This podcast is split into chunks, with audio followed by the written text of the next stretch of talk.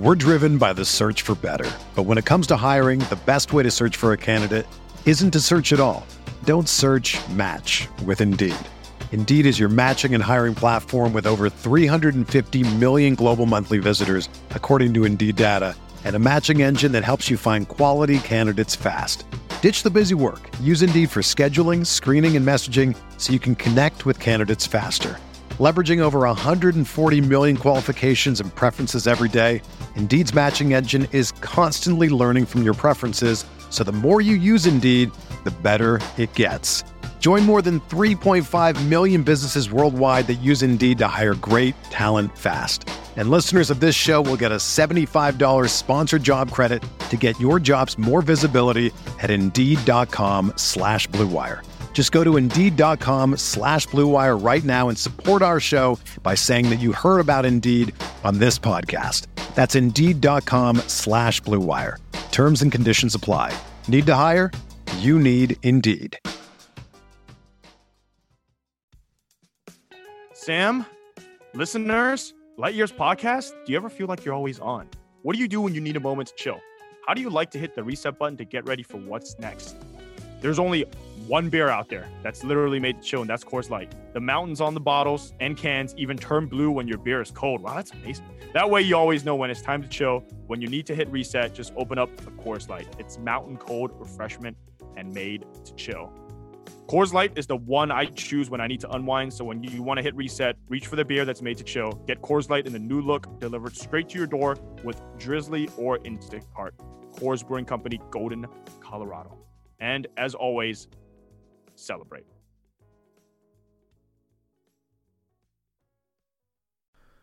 About to watch the Raiders make their third first round pick. Who'd they pick? I can't tell right now. It's probably it's probably going to be a DB, someone I who will inevitably suck. oh man. Gotta love him.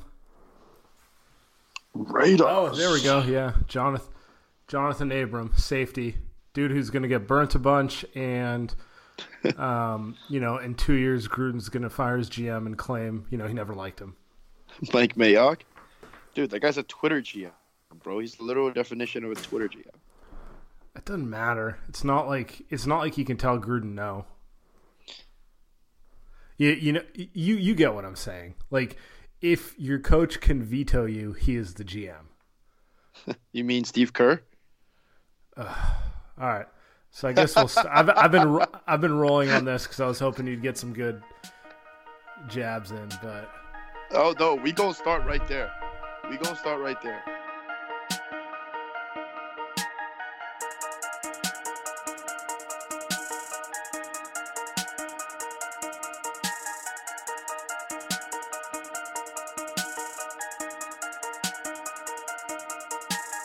We're not going to talk about Maga Bosa today, Sam. We're already pissed off enough talking about the Warriors. You know, at work today, I've had a few friends come up to me, or I had a few, like, they kind of know um, me from uh, talking about the Warriors all day or tweeting about the Warriors. So, like, after, like, the seventh or eighth person walked by, uh, my buddy next to me turns around and goes, Andy, like, that's enough. You just have to create, like, a bot at this point and just give, and just, like, automate the message if a person comes by and says they need reassurance, just give them that take. If they say, "Hey, how fuck did the Warriors?" give them that take. I'm just like, dude, I, I'm so angry that I don't care. People can come up. All I want to do is talk Warriors today. That's all I want to do because I've never been more mad watching the Warriors than I did last night. Yeah, um, it, it's like the culmination of everything that's irritated me for a year and a half, and I don't even know where to start with this. I guess we need to start with Kerr. Um, we, honestly, by the end of this, I'm gonna go pretty much at everyone because it's just it's just annoying. Like everyone everyone has blame in this, but we'll start with Kerr. This is the second game of the series that was winnable. That he made zero adjustment. In fact, he made terrible adjustments and just gave the game away and then he's gonna like blame the players for their focus. Where why would you take KD out in the third quarter when you the, the most lively you've looked all game and the dude is absolutely unstoppable, the only player who showed up, and you pull him out? What just like did you see KD's face when he got pulled out? it was like Houston last year. It was like when they when Steve Kerr pulled uh, KD out against Houston, and then they made a run, and then a minute later, Steve Kerr to put KD back in. It's the inability to just just live in the flow of the moment. Just coach in the flow of the moment and don't be so structured to what you're used to. And then at that, but then at the other time when he does make live in the moment, he he often makes the wrong decision too. Which one like, are you thinking about? Like whatever he feels like doing with the center position, terrible. Yeah, that's true. That is true. I mean, dude, the minute I saw JaMychal Green at center, I'm like, okay, uh-huh. How long is he going to stick with Bogut? Nothing against Bogut, but they go small, you play Looney and Dre at center, maybe Jordan Bell. You know Bogut's not going to hang there. Like you want teams to go small against you. That's that's the Warriors' dream. They yep. want to they want to run against us. Let's do it. Instead, I mean. so while you pause there and sigh, that is literally what happened in 2016, right? Teams went small and they supersized against the Warriors and said, "Hey, we're gonna try to beat you doing that." And then Steve Kerr went the other way, and he's traditional, and so he said, "I'm gonna play these big men more minutes." And it's almost like he's scared to hurt their feelings. That's probably not it, but it's like he ends up hurting the feelings of the players that actually matter. Do you think, Sam, that Andrew Bogut gives a shit if he doesn't play another second of another game? Like he does not care. There's no way you've got Kevin Durant here, as you just said, who's pissed off because you take him out of the game. Why did Klay Thompson Draymond? come out of the game in the first? Yeah, Draymond. I don't know. It's the minute thing. I get it. You don't want to overextend guys when your ambition is to go to June. But you know it's going to overextend them? Having to go six games against the Clippers. play play KD four more minutes, and he doesn't have to play forty four minutes on Friday. I don't know, man. It's this just... is what you do. This is what you do in December. This is coaching it. This is why you don't play. So, me and you, we've talked about this for years, where we get pissed off in like January, and we say like, dude, why doesn't he just play guys more so we don't have to watch freaking, you know, Quinn Cook, you know, blow another defensive assignment, right? But you know, you get mad in January, that's fine. Who cares? We're in mid-April. We're in mid-April, and we're talking about the exact same issues, except for now it's the postseason. And if you fuck around again, all of a sudden it's a game seven, and let's say somebody sprains an ankle, and you're going home. So, so here's my thing. Also, he loves to say, you know, the message starts getting tuned out. Um, mm-hmm. what's the other one? Oh, I made some mistakes tonight, and it's like it's the most privileged thing ever to like, oh, sorry guys, did my job bad. I'll do better. You know, like at some point, figure it out. They don't listen to your message, change your message or fire him. You know, like it's honestly like the excuse that players tune him out is not really acceptable. Either he has to find a new way to connect with them or they have to find a different coach. Whoa. Yeah, I'm I'm not saying that, but I'm just saying like the whole like they tune me out thing, not really an acceptable excuse. And don't get me wrong, I'm going to blame some of the players too. Maybe you need to trade yeah, someone we'll or do there. something there too. But it's like the whole well, we've done this so long and they tune me out thing. I, I don't I don't know that I buy that as an acceptable excuse. Um, and then more than anything, like the rotation stuff on top of it, it's just kind of it it, it strikes me as like fake smart stuff like I'm trying to make a point, but what you're really doing is just agitating everyone more. Well, let's get back to that. You talked about the uh, the tuning out part. Um, with with Steve Kerr, it's he understands with Steph Curry that he'll probably get away with doing whatever he wants because Steph is just going to listen, right? But like even Steph... but even then, I disagree. So much Steph played awful in Game Five and awful in Game Four, and a lot of that was lack of engagement. And I'm gonna, well, I'm gonna put some of that on Steph. Like, dude, you have to just push harder, you know. Uh, but some of that's also like he didn't really want to play, and I don't see the coach really finding a way to energize him or get him going either.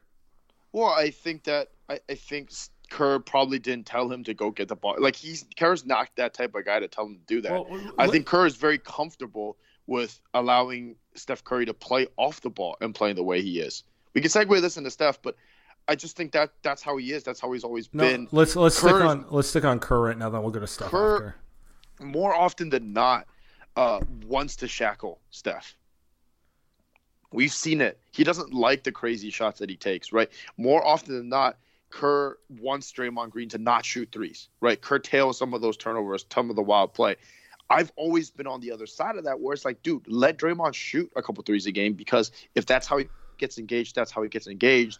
Let Steph handle the ball. If he turns the ball over a couple times, that's fine. That's how he. That's what he needs to get engaged, right? But and, yeah, and, and, yeah, with with Draymond, that that was always the funniest one to me. Like there was never going to be a point where Draymond took eight threes in a game. Like right. we're talking about the difference between one and three threes a game. Like let him right. let him breathe enough so that he's going. Um, and with the Steph thing, it's not the on or off ball thing as much. For me, it's like his energy was terrible last night. And at a certain point, you have to do something, whether it's Correct. Ca- calling a play to get him going, putting the ball in his hands for a specific second. And Kerr's not that kind of coach. He's never nope. been, he doesn't call plays. Um, he wants him to read and react. And in general, that's a good thing, especially when you have four or five guys who can handle the ball and are high IQ decision makers. Like you, you don't want the Rick Carlisle screaming at Steph with what play to run every time they go up and down the court. You know, like that's. But find that, the balance though but you have to figure out when to push those buttons too. Yeah, exactly. That's what I'm saying. It. I feel like he takes longer with it, and you know they're probably going to win Game Six, and they they're might to win by thirty. And they're it's probably going to win by thirty. But it's the same habits, man. Yeah, it's like it's the same shit. It's this. It came back to bite him one time, dude. It came back to bite him when we freaking watched Festus Ezeli come in the game for no reason. And the because, only reason it hasn't come back to bite them since then is because they have so much overwhelming talent. Like D'Antoni outcoached him in the Western Conference Finals last year. The Warriors just event just wore him down with talent. You know. Well, I guess I guess you can argue that that was Steve Kerr's strategy if you wanted. That is, but that's to, such to a devil's weak, advocate. That's such a weak right. strategy when you it's have weak. more talent. Yes, it's correct, like it's correct. like it's like having the most explosive offense and deciding to run the ball and play Correct. clock management and football. You know, it's like yep. no, do that if you can't throw the ball. You don't need to do that to beat the Rockets. Yep. Um, yep, you're 100. percent You're. I agree with you. Uh, I, I think Steve Kerr has. So okay, so let's let's start with this. Let me start with the hedge. I have to, Sam. Before I was gonna, go I was actually gonna give the counter myself, but go for it. okay, I will. I'll take that position. Uh, because of Steve Kerr, the offense of the Warriors and the defense, shouts to Ron Adams, of course, has they they've elevated the Warriors from a mediocre playoff team to a championship contender and then a dynasty. Okay, let's end there. But on but beyond that, um, Steve Kerr feels like it, it to me feels like he has so much talent and he's so privileged to the point that he knows that the team can win playing any way that they want that he wants to win playing his way. He wants to win playing it's the certain, system it's that certainly he likes. Ide- it is ideal ideological. I, would agree with you there. Um, the counter i'll say is we'll get to the overall just like kind of bad chemistry vibes of the team um, I don't know how anyone can watch the Warriors and not admit it exists now. Like I think people freaked out at you and me for pointing it out six months ago, and I got that. But like at this point, you kind of have to acknowledge like they they can beat anyone. They sh- they're probably still the title favorites, but like this isn't the joyous 2015 Warriors. It's this is a much more. It's the opposite. It's the freaking opposite. Yeah, they might have the worst chemistry of any playoff team left. Um, uh, yeah, I mean it's close. Them or Philly. Um, yeah, I was I was thinking Philly, dude. In my head, I was like Jimmy Butler, Ben yeah. Simmons. But anyway, go ahead. Go ahead. Um, you, you could say that him being adversarial to the squad might pull them closer together. Like him doing this stuff is him trying to oh, purposely, oh, like it's it's a meta level Oh, mind games. It wouldn't put me past them because that's like some Phil Jackson Zen stuff. Steve Kerr, Steve Kerr is extremely intelligent. He is probably the most emotionally intelligent coach that we have in the league, besides Pop. Yeah. But I mean, even that's a stretch, man. So I would say I, I, I do think actually that's part of it. Part of his stubbornness is to kind of get them to buy in, and he doesn't care if they hate him for it. You know, like we know he doesn't care, um, because he's he's trying to drive him to a singular point, and that might actually be the way that they um they buy in, where they're all like. Um, they do it in spite of him, like you know, they, they unite in their annoyance with him. And there, no, he's the martyr. But I He mean- becomes the martyr. Yeah, but I mean, it could go either way. Like you could, if it works, we'll call it genius. If it doesn't work, you know, it looks bad. So it's kind of it is what it is. I mean, he could he could give in to all of them, and they could still be, you know, the same mess because everyone gets their way all the time, right?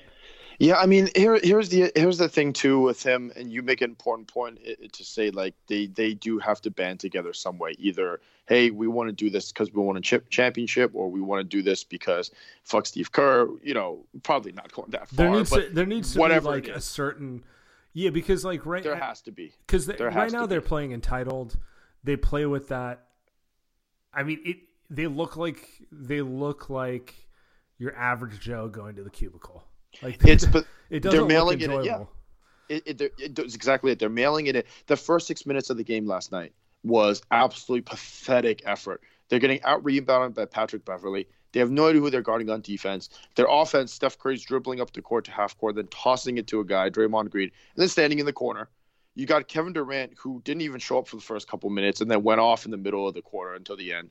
Klay Thompson gets taken out after he gets hot, right, in the middle of the first quarter because they want him to play the whole second. When we talk about lack of adjustments, that's it right there.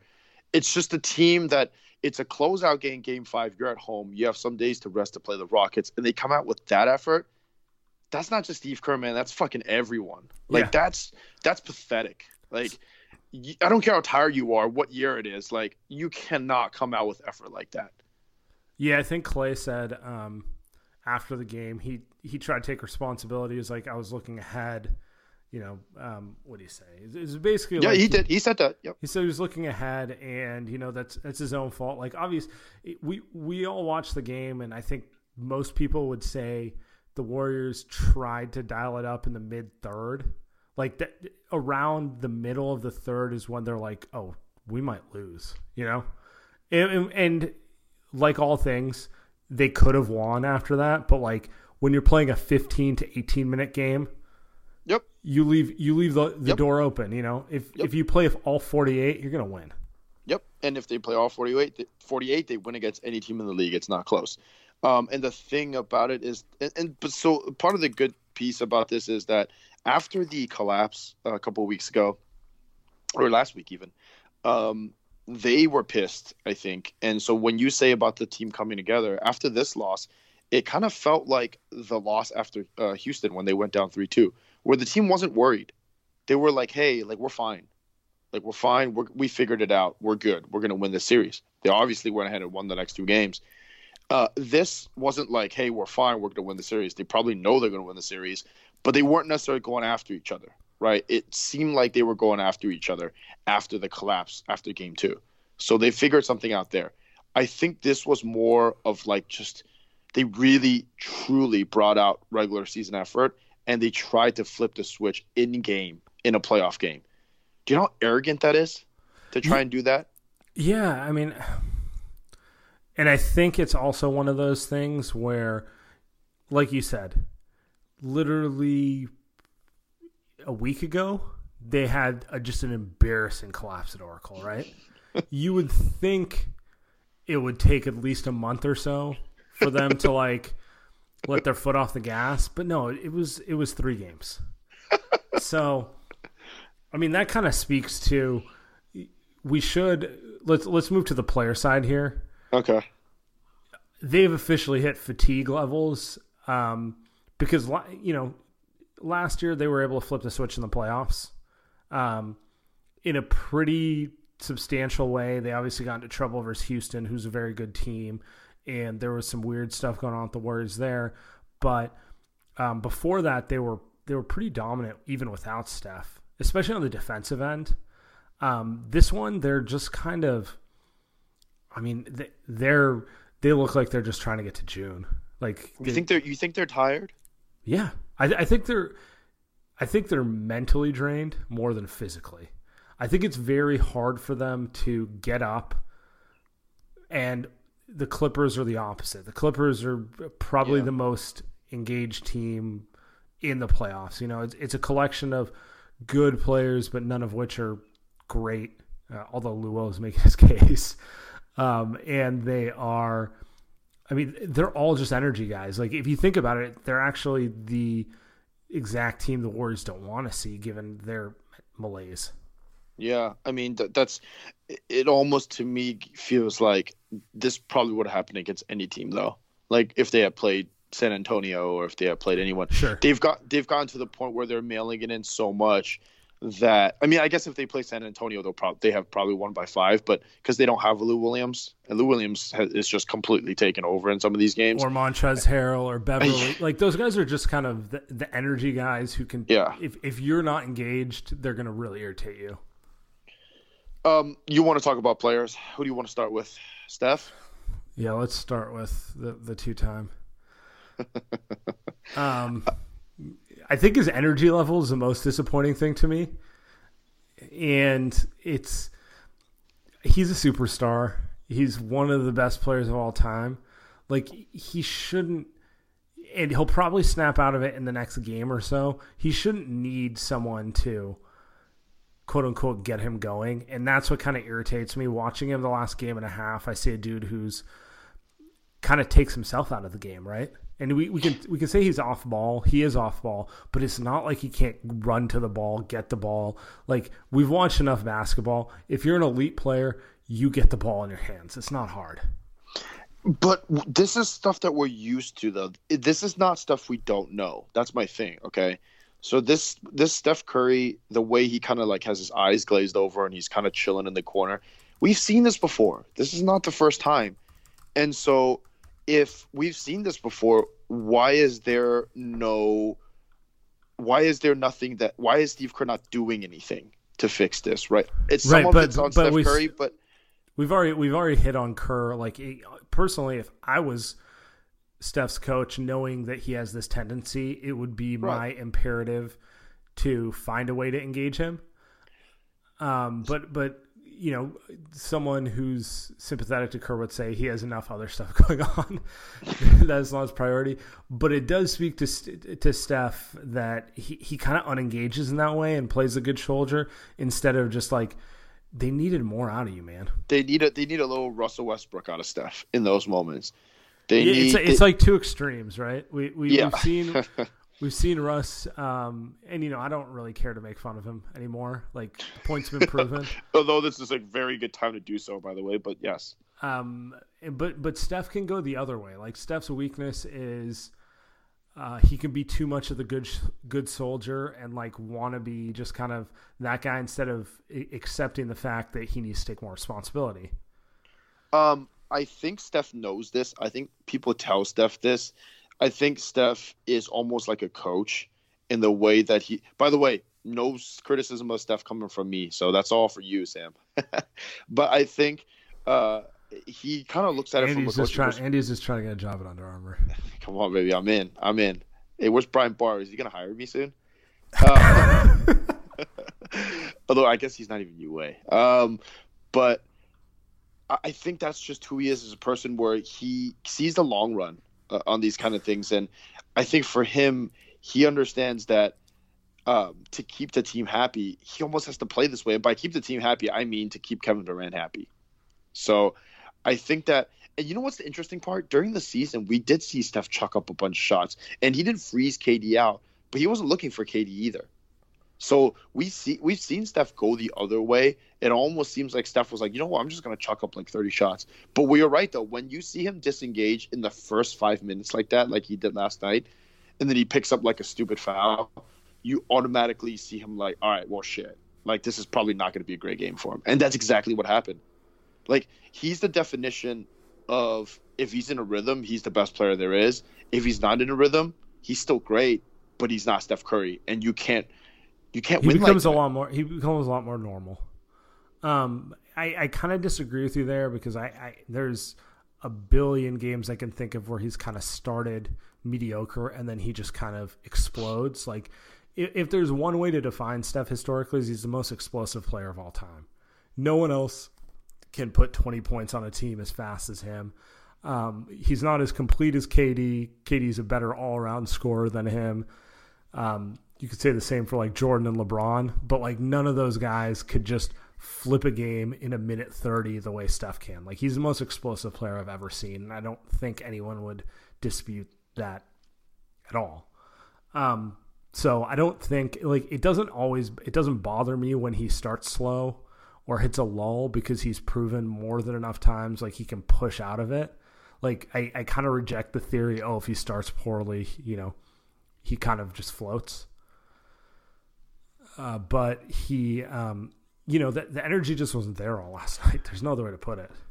the so the other piece is that if they don't enjoy playing with each other, then there's no there's no movement, there's no shots, just there's no shot distribution, and Steph Curry shoots the ball 15 times. And so in a game like this where he's starting slowly, you if you want him to get back in rhythm and you want him to score well, then it's two things.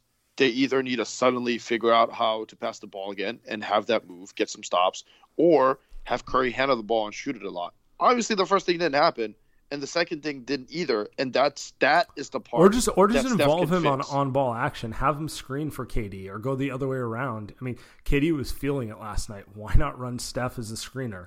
He'll you know KD will pass to him if they send two bodies to him. It's not he, like he actually it happened. it, it happened in the first quarter. Um, and then it didn't happen after that, really. whose fault is that? That's obviously who's that? KD's fault, Steph's fault, Kerr's fault, everyone's fault. Like that's not hard. It's not freaking rocket science. Yeah, I don't know. We we've gone 24 minutes and we Have haven't. um well, with like 5 minutes of Raiders talk at the top, but um uh, we didn't talk on the defense, which is actually I think the most telling sign that the, the chemistry is off. Um, because I I rewatched a good chunk of the game today, and there wasn't a lack of individual effort on defense. Like Steph was trying his best, and there, you know, it was a mixed bag. He had some really good possessions on Gallinari of all people, and he also had a couple dumb reaching fouls.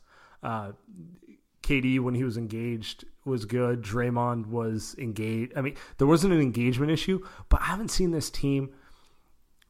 Like there were so many terrible rotations. They looked like a, um, you know, like a young team who, if if the opponent ran two actions, they didn't know how to rotate, and that was weird for me. Do you think that's personnel though?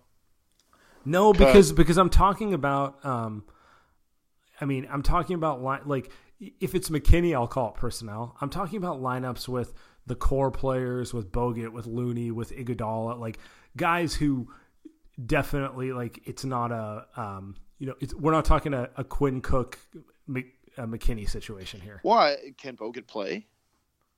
Right, because Zubac isn't playing anymore. Like, can Bogut hang? No, but I'm talking about like two guys jumping the wrong way and leaving someone wide open. Like the type of the type of stuff that's just poor communication, which really shouldn't happen for a team as experienced as this team is. Yeah, that's the uh, that's the that's the flip switch that they're not able to do right now. Like that's the, uh, in my opinion, that's the if we're locked in and we're coming in ready to treat this closeout game like a closeout game. I don't think that happens. But the fact that they think they can come in and they can flip it on in the middle of the first quarter, because they're like, oh shit, we're actually down by a couple points here. I thought we would just blow them out. Or they want to do this, you know, at the middle of the fourth quarter because they're like, all right, well, it's a tie game now. We can bring this home. I think that's the problem. And they're just not as good. Like, let's be honest here. They're just not as good as they were. Right? Yeah, And I mean, I will say that last year's playoffs, for all their up and down issues, the defense was there from game one against the Spurs in round one. Um, and it's not there right now. it's just they're just not I mean, it's there for like a game, right? You know, in the regular season, we didn't even see it there at all. They would do it a game, but there was never like a week or two week long stretch where we ever saw it. It just was never there.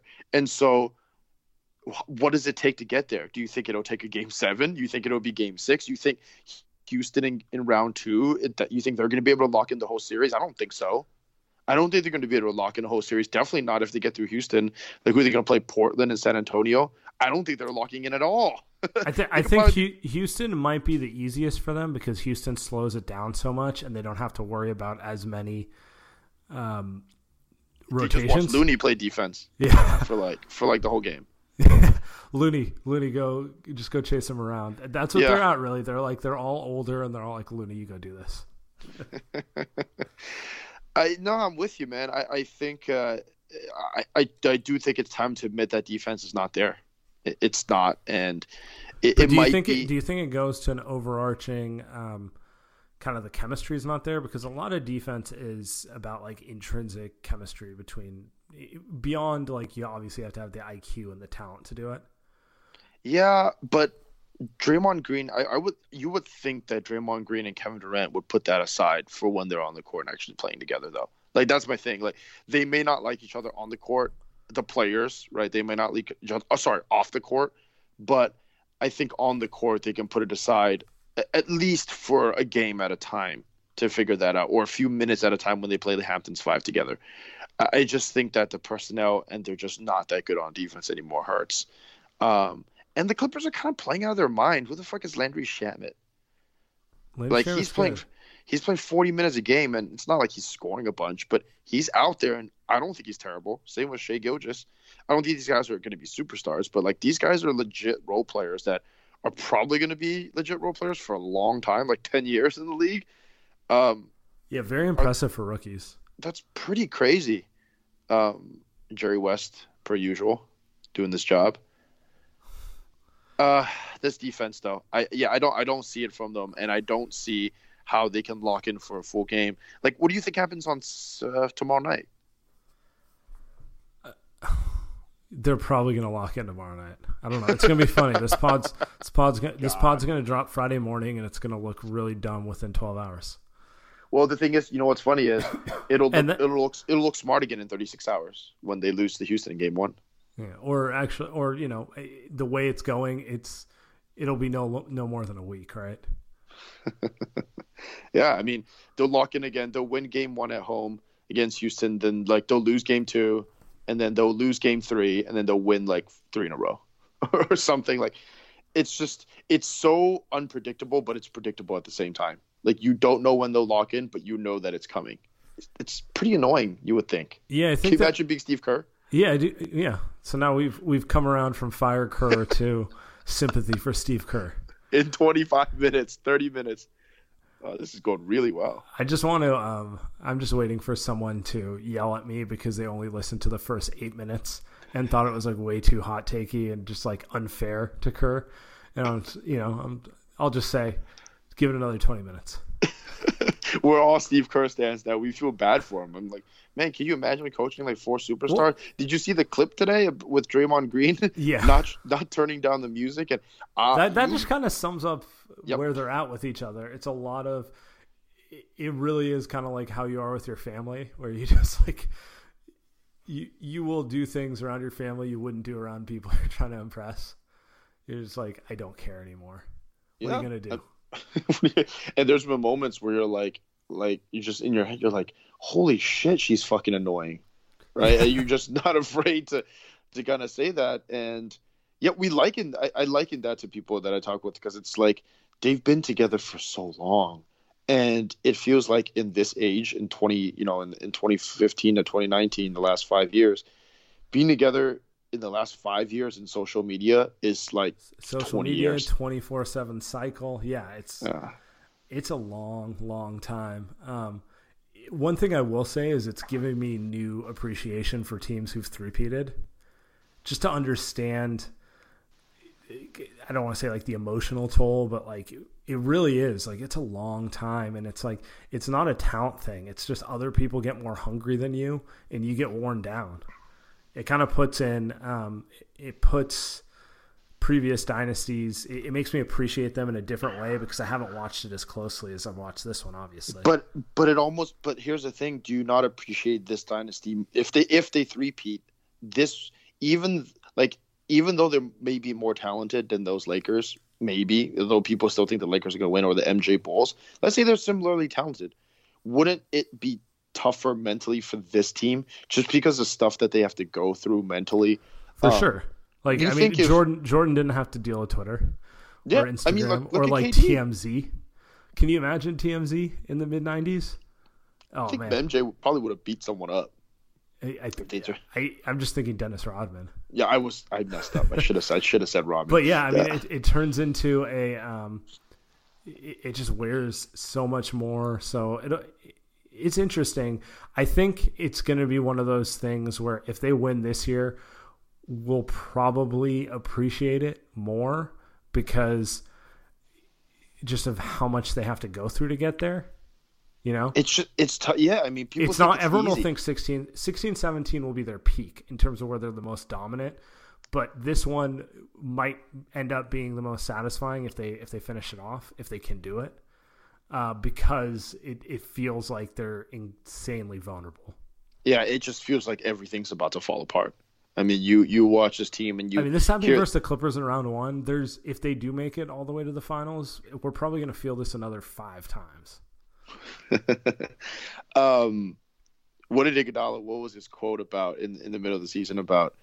Uh, screw it, I can't remember, but something essentially about if it ain't if it ain't a hard journey to the top, then it's or something like that. Um, but it, it it's a good good foreshadowing because the Warriors are gonna have a really tough path, like you just said, dude. If they're going six games against the Clippers, they're at least going six against the the Rockets, five and or we, six. and we should say if they go six against they- they're going to play the Rockets in two days after Game Six. Like they they blew their chance at extra rest. I think that's Dude, not even two part. days, like a day and a half. Oh, that's right, because it's a noon tip. They're going to finish at noon. Yeah. They're to finish at nine thirty to ten in LA. Um, fly back, and then they have to turn around in thirty six hours. That like that right? They deserve it. They deserve that because they fucked it up themselves. Yeah, They should have won game two, and that's a four game series. They blew game two. They blew game five, or they didn't show up to game five, and now they're playing two extra games that they never should have played. And you watch those Rockets games. We talking about Rockets and James Harden. These aren't world beaters. Like this is not a 67 win team that the Warriors are playing, in my opinion. They're good, but not the team from last year, dude. Like they're not. yeah. I was I was toying with the that- idea they're that they're that better, team. but I don't think they're. Yeah, they're not better. Um, Oh, the Warriors ain't better either. So. This is gonna be it's gonna be a rock fight. We'll get there. I mean, the Warriors aren't playing defense. In fairness to Houston, they, well, actually, the Jazz don't play, don't don't have offense. So let me scratch that. I don't know if the Rockets play defense or not.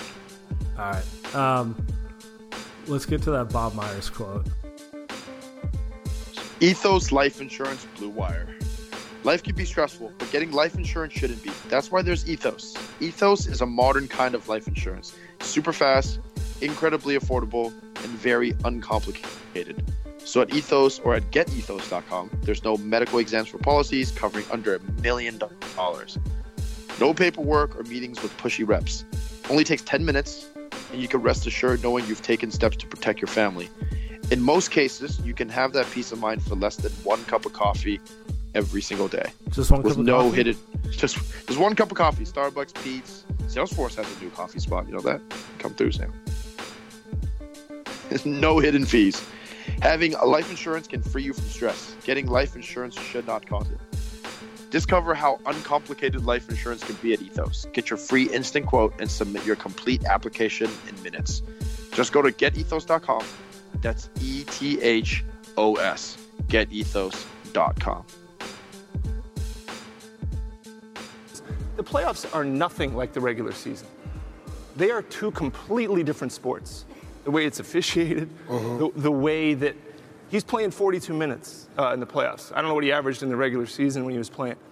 So, so your bench is completely different in the regular season versus the playoffs. Uh, And you can prepare guys- differently. What's You can prepare differently. You have more time. And you do prepare differently. Yeah. Not only can you, you do. And you better believe Paul, listening to Doc as his coach in a regular season back-to-back game, he's going in the locker room. He's like, all right, who am I got? You know, in the playoffs, he knows exactly what he's doing. Right. And by the way, in the playoffs, his first move is gone. It's like a baseball player that they say, well, here's our scouting report. He cannot hit a curveball away. Mm-hmm. He's getting a curveball away every single pitch. So if they say, Paul, take away his right hand, right hand drive, and the pick and roll are going to blitz, whatever they know he does well is gone. So mm. that's where you need to check as many boxes as you can. Even shooters, we played some great shooters in the playoffs and have neutralized them. Because if that's all you can do is shoot the three, then you're not, you're not necessarily the weapon that we sometimes make you out to be in the regular season. That two, in, two feet of space you had in the regular season is two inches. And you watch mm. how many players cannot make a shot in the playoffs and shoot 42% in the regular season. It's not the same thing. So, why does that matter? The more dimensions you have to your game, the harder you are to take away. Shoot the three, get fouled, get to the free throw line, drive to the basket. Well, how am I going to go? Paul, what, what, should I have done against Paul Pierce? I'll let him shoot three. No. Um, let him go to the rim. No. Foul him. No. Um, keep him off the free. You, there, there's too many things he does. Left, right, whatever. Oh, and by the way, let's pick on him defensively. No. That's what makes a Hall of Fame player. So you want as many of those guys as you can. So we can't get too caught up in like, let's have four shooters. Okay, well, what if those guys can't do anything else, can't guard their right. position? So I think it's more than sometimes we make it out to be. And, and the people here, I assume, are basketball fans. You watch the playoffs, you'll know who can play basketball. That's when you evaluate players. So that audio you're hearing is was Bob Myers at the Sloan Sports Analytics Conference um, month and almost two months ago. Um, it it resurfaced on Twitter and kind of got sent around. Um, that Bob Myers, smart guy, Andy. I love Bob Myers. I hope he I hope he doesn't take that pay raise in L.A. Huh? I, ho- I hope Laker yeah. pays him. I mean, he's I it's um, to me, it resurfacing right as the playoffs started is perfect because yeah, it, it really is just a remind. I mean, he's right. It's it's a complete different sport, and a lot of people have kind of asked why it's a different sport, and the best way to put it is like you you're in a different city every day. You're not, and you're playing a team once. Everyone here's played pickup. You play pickup against the same guys three times in a row, you understand their tendencies in a way you don't the first time, right? It's the same concept. So you play a best of seven. Uh, that stuff that you know, like, oh, you know he wants to go left. It your body now, you have the muscle memory to stop it or to push it other ways. I think that's the philosophical difference of what the Warriors try to do versus what the Rockets try to do. Which man, this probably would have been perfect. If they had just won last night because it would have been a perfect preview pod. But we're gonna do it anyway. Yeah, I was gonna say I, I sent this to you before Game Five, thinking like, yeah. oh, this is perfect for a Rockets preview pod, but. uh, we're but just we're as arrogant as anyway. the uh, yeah. as the Warriors. We're gonna do this, you know, 10, 15 minute segment here because it is great. You found this and, and you brought this up, and I think that it's it is what makes the Warriors scheme and the way they find players so great because they traded for Iguodala, they signed Shaun Livingston, they they drafted well, I guess they got lucky with Draymond, but Klay Thompson, like they have all these wing players. That's their core players that Let's can do everything. Kevin Durant, who can actually do everything at like well, an A level. Well, that one, yeah, that one's. T- I mean, look, but but how about Harrison Barnes? He could he could rebound, he could defend a little bit, he could shoot. Uh, he, you know, he Not wasn't much of a handle. the handle, I, I, I the handle, never, the handle never came. If the handle never came, came, if the handle came, um, well, he's probably still a warrior, and history is different. But anyway, it didn't happen.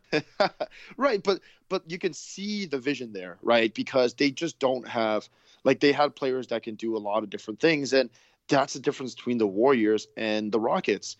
And that's why I get really annoyed when the the reason what the Rockets took them to seven because it never should have happened, and it really should have noted that the Warriors just have a better playoff team than the Rockets, and James Harden was not good games five, six, seven. He was not. He was not. And there's a reason for that. I, you do know he scored 40 in every series last year, and then proceeded mm-hmm. to just get worse.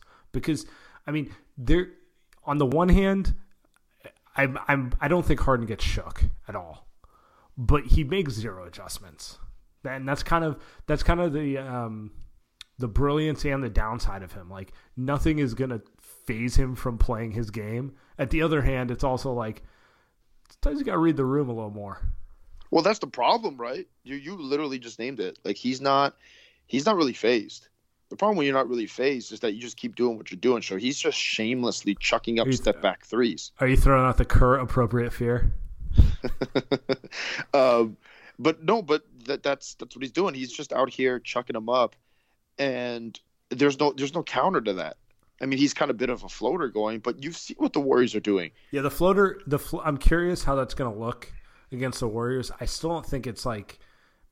I mean, it is a counter. It is nice that he has a little floater now, but like, it's still not the same as being able to operate in the mid range because you can't get the the step back off and you can't get to the rim. And then here's the other side, and, and I think this is what Bob Myers means is that they have an offense where PJ Tucker Trevor Ariza, Gerald Green, Eric Gordon, like these guys just stand in the corner and shoot. They're not necessarily cutting or setting screens or doing anything, right? Like they're not doing anything that, like that on offense. So really, what if they're not making shots? And the literal example of that is 0 for 27. Yeah, and it's um the one thing we didn't give the, the Rockets enough credit for um in general was was their defense, just kind of like I mean, they were pretty gritty. They definitely played harder than the Warriors. Um, but there's also kind of the their plan was essentially just to space it out and let two guys go to work, and those guys just ran out of gas. And that kind of like that kind of speaks to um, Bob Myers' point, which was, look how many good shooters will not shoot well in the playoffs because their legs are shot because you crowd them more um, so you have to be able to do more than just, you know, go to that step back. It's yeah. kind of hard to argue with that, you know. You know, it, it may work once or twice, but there's kind of the thing is, it's you kind of have to play the situation. If you're tired, you can't just keep going to that. You got you got to find something else. Um, let's see. So the Warriors, what do they do about it? Right, because they have an offense.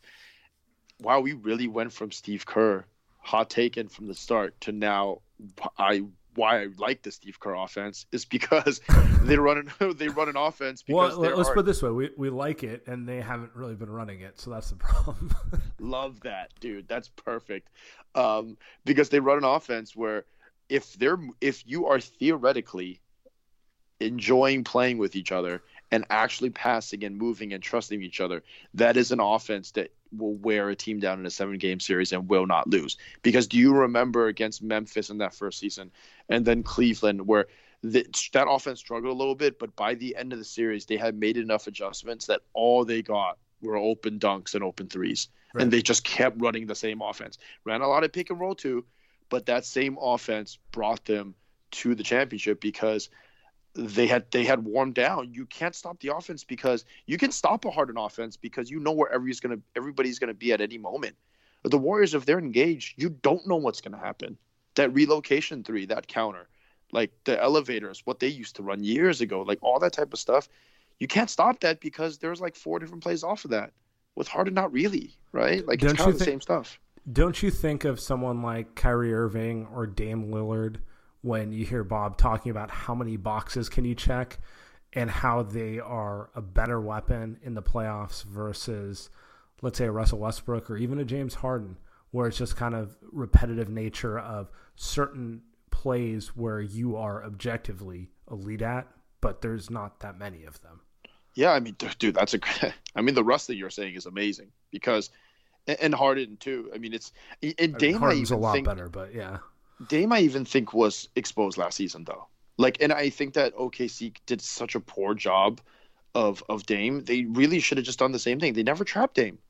They never trapped him, and I, I never could understand it. But, uh, but I get not the... trapping him if you have uh, Paul George, and but it wasn't working. You would think just... you would think once they went down, um, when they were on the verge of going down three one, and then when they did go down three one, they would um, they would go with some desperation tactics. Yeah, dude, dude, like that's what people do with Steph, right? And Steph, Steph's counter is that he's the best off-ball player in the league, outside of probably Klay. Like that's Steph's counter, and you can't stop that. Now you got to stop him on ball and off ball. Well, he stopped himself because he's on off ball too much. But um, like Kyrie, but Kyrie, you're saying is the king of counters. There, I've I don't even know a Kyrie signature move, just because he has 20 signature moves. there's nothing anybody can do with Kyrie, right? And, and, like that's the one player. And like with LeBron, like he's something similar too. He just rather pass more. That's his that's his problem.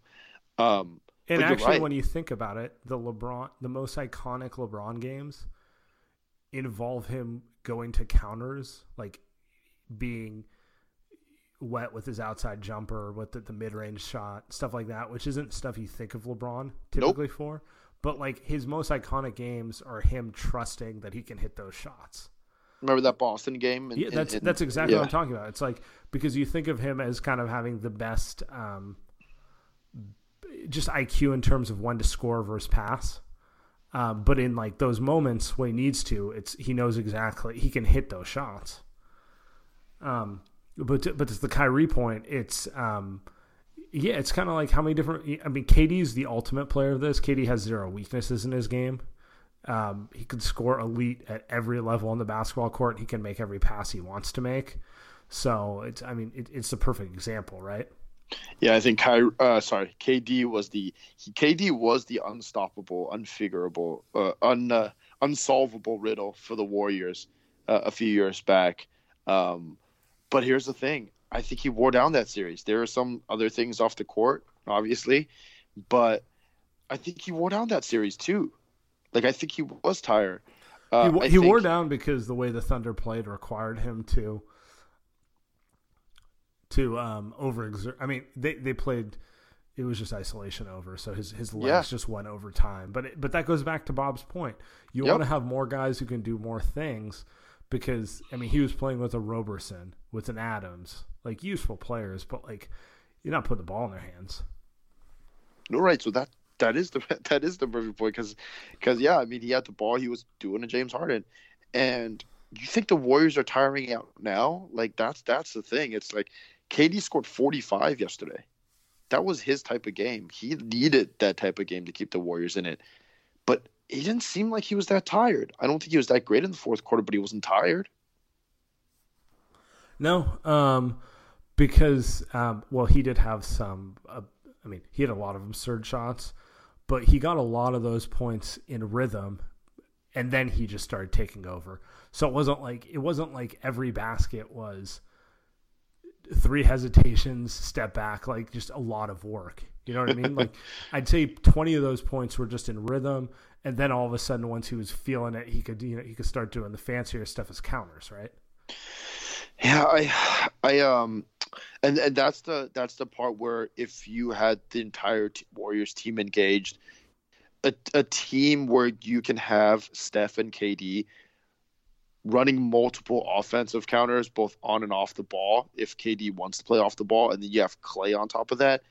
I don't care if they have Looney and Jordan Bell as the other two that off well actually that might that might screw up the offense but you have Draymond and somebody like a Looney that's still an unstoppable offense. They just don't have the ability to play together that way right now. That's the problem. Yeah so um I kind of want to tie it back more philosophically on Bob's point. I feel like Bob's talking kind of about something we keep seeing in sports with with analytics specifically where people are looking for like specialized players whereas his point is in the playoffs, you, I mean, it's nice to have a Kyle Korver off your bench, right? Like every team would like to have that, but ideally you want to have less specialists and more like you'd rather have a, a guy who can do a who's like kind of a B in everything than a guy who is an A plus at one thing, but then like a, a C minus in everything else, right? Ooh, interesting. And, and, that's kind of the opposite to the regular season where we see people like using plus minus stats and like RPM and stuff like that to say like, well, this player is such a great shooter and he has this huge plus impact on the offense. It's like, well, he does, but get into a playoff series where all he can do is shoot. Good luck getting those open looks if he can't counter himself to anything else. What's a direct example of that? I'm trying to relate it back to the to a series then, because are we talking like Kyle Lowry? Are we talking like players on specific teams are. Like JJ Redick doesn't seem like he's playable right now, right? He's horrible on defense. Um, and if they're not running plays, Redick can do enough with the ball though. Redick can put a couple of dribbles on the floor and hit a pull up, pass the ball. Like I'm not, I'm not saying he's amazing, but he's not like he's not he's not Joe Harris. Joe Harris is a good example. Like he, he got he got hot in what a game and a half there and then they just kind of keyed it on him and then i mean he kind of still served his purpose they had to keep a guy on him but like ultimately he was rendered kind of out of the series after a while. Let me ask you this. Let me ask you this because I think this is a good example of it. Who do you think wins, the Bucks or the Celtics? Celtics. Yeah. Yeah, I mean they have I kind more. of, I kind of know. I think this. I think what Bob Myers is saying is running perfectly to that. I think there's a reason why you're picking the Celtics over the Bucks, um, even though the Bucks are, are the top seed in the entire NBA. and it wouldn't surprise me if they won because the Bucks have. I mean, one Giannis is. uh to say Giannis is just a one one trick pony would, would be selling it very short. Well, I'm, I'm thinking of Nikola Nikola Mirotic, Right. right? Like, what's he doing if he can't, you know, If make he's not five threes in a rating, game? right, Yeah. Brook Lopez, what's he doing if he can't make five threes in a game? Right? Khris Middleton, who I'm sure is a fine defender, got, but Middleton's got a little more shake to him. He can create off the bounce. I, I just, I, it's not somebody I trust, right? I, but that's just merely he's just not good enough. But I think the Bucks have created. I think they're a f- perfectly built team with what they have, but they may be missing the all-around uh, offensive and defensive uh, players that Bob Myers is talking to. I would pick Uh, them to play against the I, I would pick them to win it and maybe win it all if I thought Middleton or Bledsoe were just a little better than they were. But Because they're point- not like B, they got like B minus traits, right? Like tops. You want them to have A minus. right. Like Bledsoe's an Bledsoe's an A level defender and he can do a lot of things on offense, but like you don't want him to be your, your focal point on offense. Yeah, Middleton is just good at everything, which makes him very playable. But they kind of need him to be great. Yeah. Yeah, they kind of need him to be great at something. Like with Draymond, he's great on defense, and he's just fine enough on offense through these years where he, where he's still a star. Like you can't just be B minus all the way through like Khris Middleton in a playoff series, um, and, and expect that to be your second best player and win. So I don't know. I still think the Bucks win though. So They could. I So think it's that- going. I think it's going six or disagree with Bob seven. I don't know. Yeah, Well, Giannis is just that good, man. we'll, we'll I think Giannis is just that good. Giannis He's might LeBron. be, and we'll learn um, exactly how all around Boston's players are because they got a lot of guys who can do a lot of things, but sometimes it's questionable how well they can actually do those. Like like Tatum, Brown. I think I think a lot higher of Tatum than you, but I don't think he's anywhere near. Whoa, he's playing well though. He's he's he did well against the Pacers. He did well last playoffs too. Um, but yeah, I mean, it's it speaks to obviously, and and they they run a similar offense to the Warriors, where if you're looking at the numbers, a lot of guys are going to look quote unquote less impressive than the guy who gets to run out of pick and roll nonstop. Like Kyrie averages what twenty three points a game. So, but w- would you say he's one of the five best scorers in the NBA? I would. Yeah, um, I mean that's one of the reasons why, you know, Kyrie and KD's go to New York. Don't even run this bullshit system, man. They just want to run a system together where they can both average Where- thirty points. Where they're going to win 47 games and then be the most terrifying playoff team ever. like I, I would want no part of those two on a playoff team. Yeah, But they're going to it's have they're going to have such a miserable regular season. Like just, it's just show up show up against uh, Toronto to win by 20 to show how good they are then like lose 3 straight to Charlotte, Orlando and Atlanta. that's probably what's. You know, that's you know somebody was saying that they would rather start a team with Steph Curry than Kevin Durant. Uh, but you know they might take they probably take Kevin Durant over Steph in like a one game series, and like Oh I yeah, kind of that's not get it. That's not even a question to me. Um, what? Which part? Because I um, would take Steph in both cases. No, well, okay. Here's the thing. I, no, I, if, One if- game series, one game series. I'm taking KD. one game. Yeah, I mean, Well, that, I've it's- seen it's I've hi- seen a one game series, Higher and floor. Steph won. It- yeah, but I've also seen it go. The, so with Steph, if Steph's on it, it's over.